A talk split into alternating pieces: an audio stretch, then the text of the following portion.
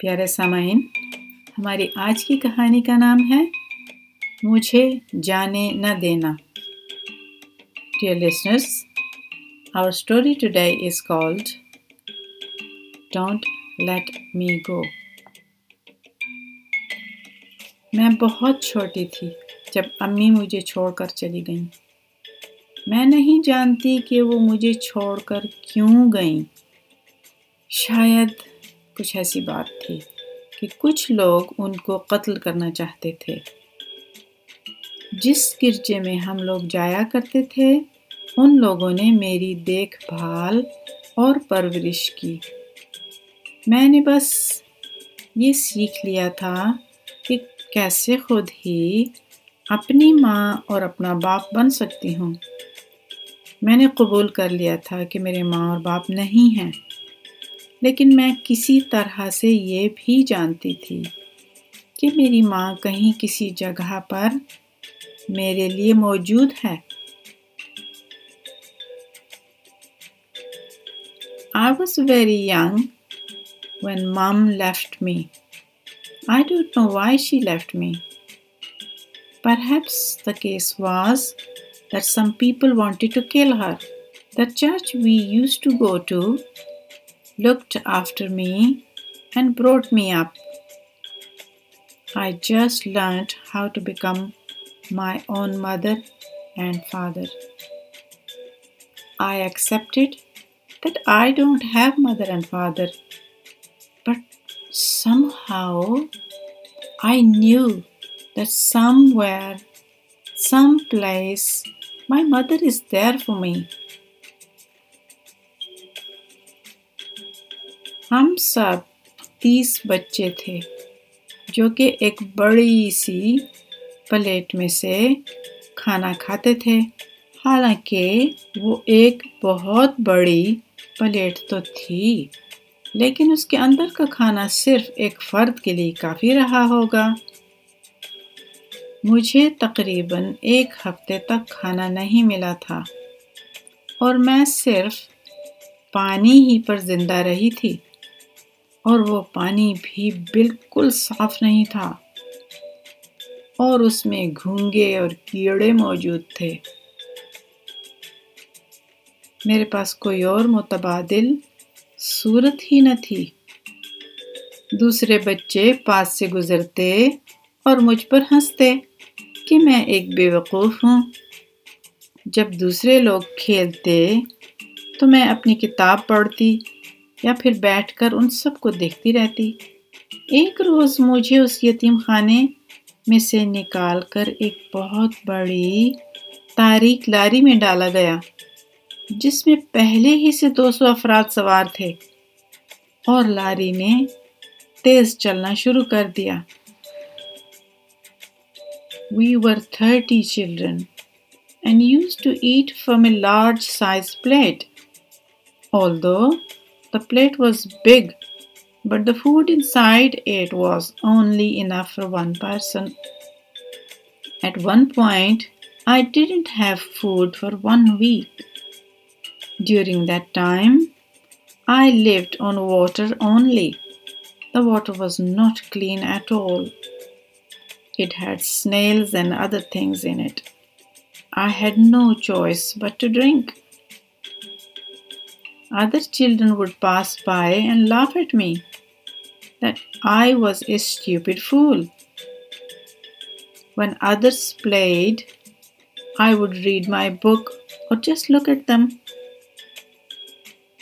One day, I was taken out from that orphanage and I got put in a massive dark lorry where there were 200 people already and the lorry started to move fast.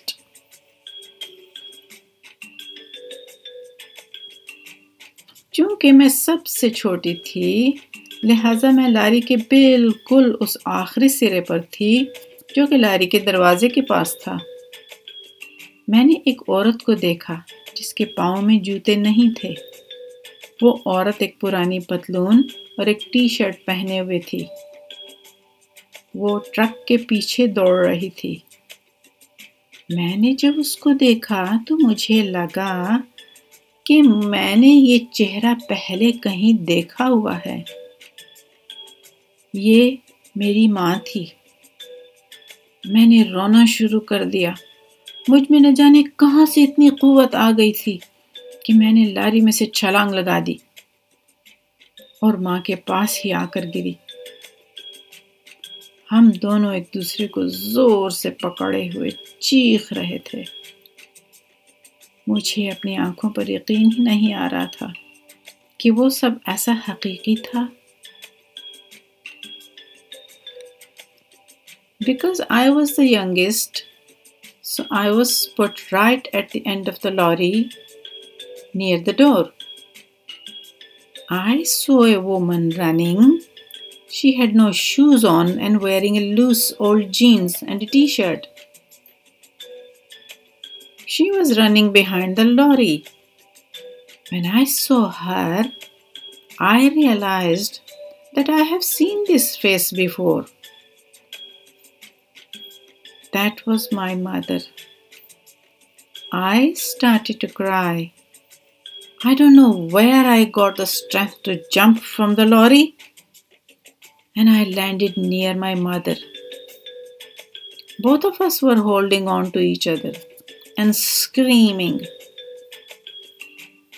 I could not believe my eyes that all this was so real.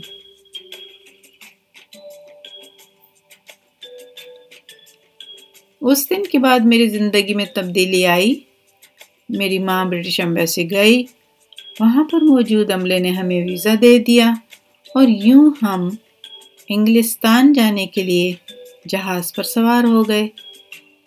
School का पहला दिन बड़ा मुश्किल था।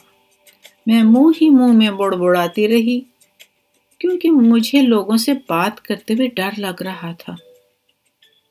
ऐसा होता रहा और मुझे खौफ और तरद के दौरे पड़ने लगे थे। ऐसा वक्त भी आता था कि मैं क्लास में बैठी तो रहती, लेकिन मेरी समझ में नहीं आता था कि मेरे इर्द गिर्द क्या हो रहा है। कुछ ऐसी चीज़ मेरे जहन को जकड़ लेती कि क्या होगा अगर मैं घर गई और मेरी अम्मी वहाँ ना हुई तो? उसी लम्हे ऐसा होता कि मेरे दिल की धड़कन और मेरी सांस की रफ्तार तेज हो जाती और मैं बेहोश हो जाती। Right after that day my life was turn around my mother went to British embassy and the staff there gave us visa and we board the plane to get to England The first day at school was really tough. I mumbled a lot as I was afraid to speak to people. It kept happening, and I was having panic attacks. There comes a time I was in the classroom and was not able to understand what was going around me There was this click in the back of my mind. What if I go home and don't find my mother there. Right that moment, my heart would pump very fast and I pass out.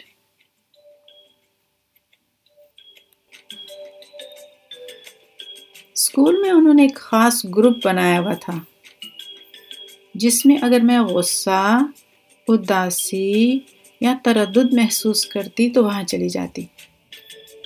वहाँ हर वक्त कोई न कोई मौजूद रहता था, जिसके साथ मैं बात कर सकती थी और ये बता सकती थी कि मैं क्या महसूस कर रही हूँ। और वो हर तरह से मेरी मदद करते थे। अब मैं मेल जोल के तौर तरीक़ों से वाकिफ़ हो रही हूँ।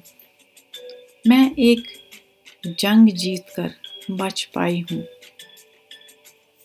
आप जितनी भी तकलीफ़ से गुज़रें, आपको हमेशा यूँ कबूल किया जाएगा कि आप असल में कौन हैं।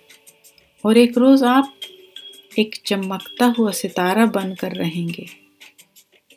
और हर तारीख सुरंग के आखिरी सिरे पर आपके लिए धनक मौजूद होगी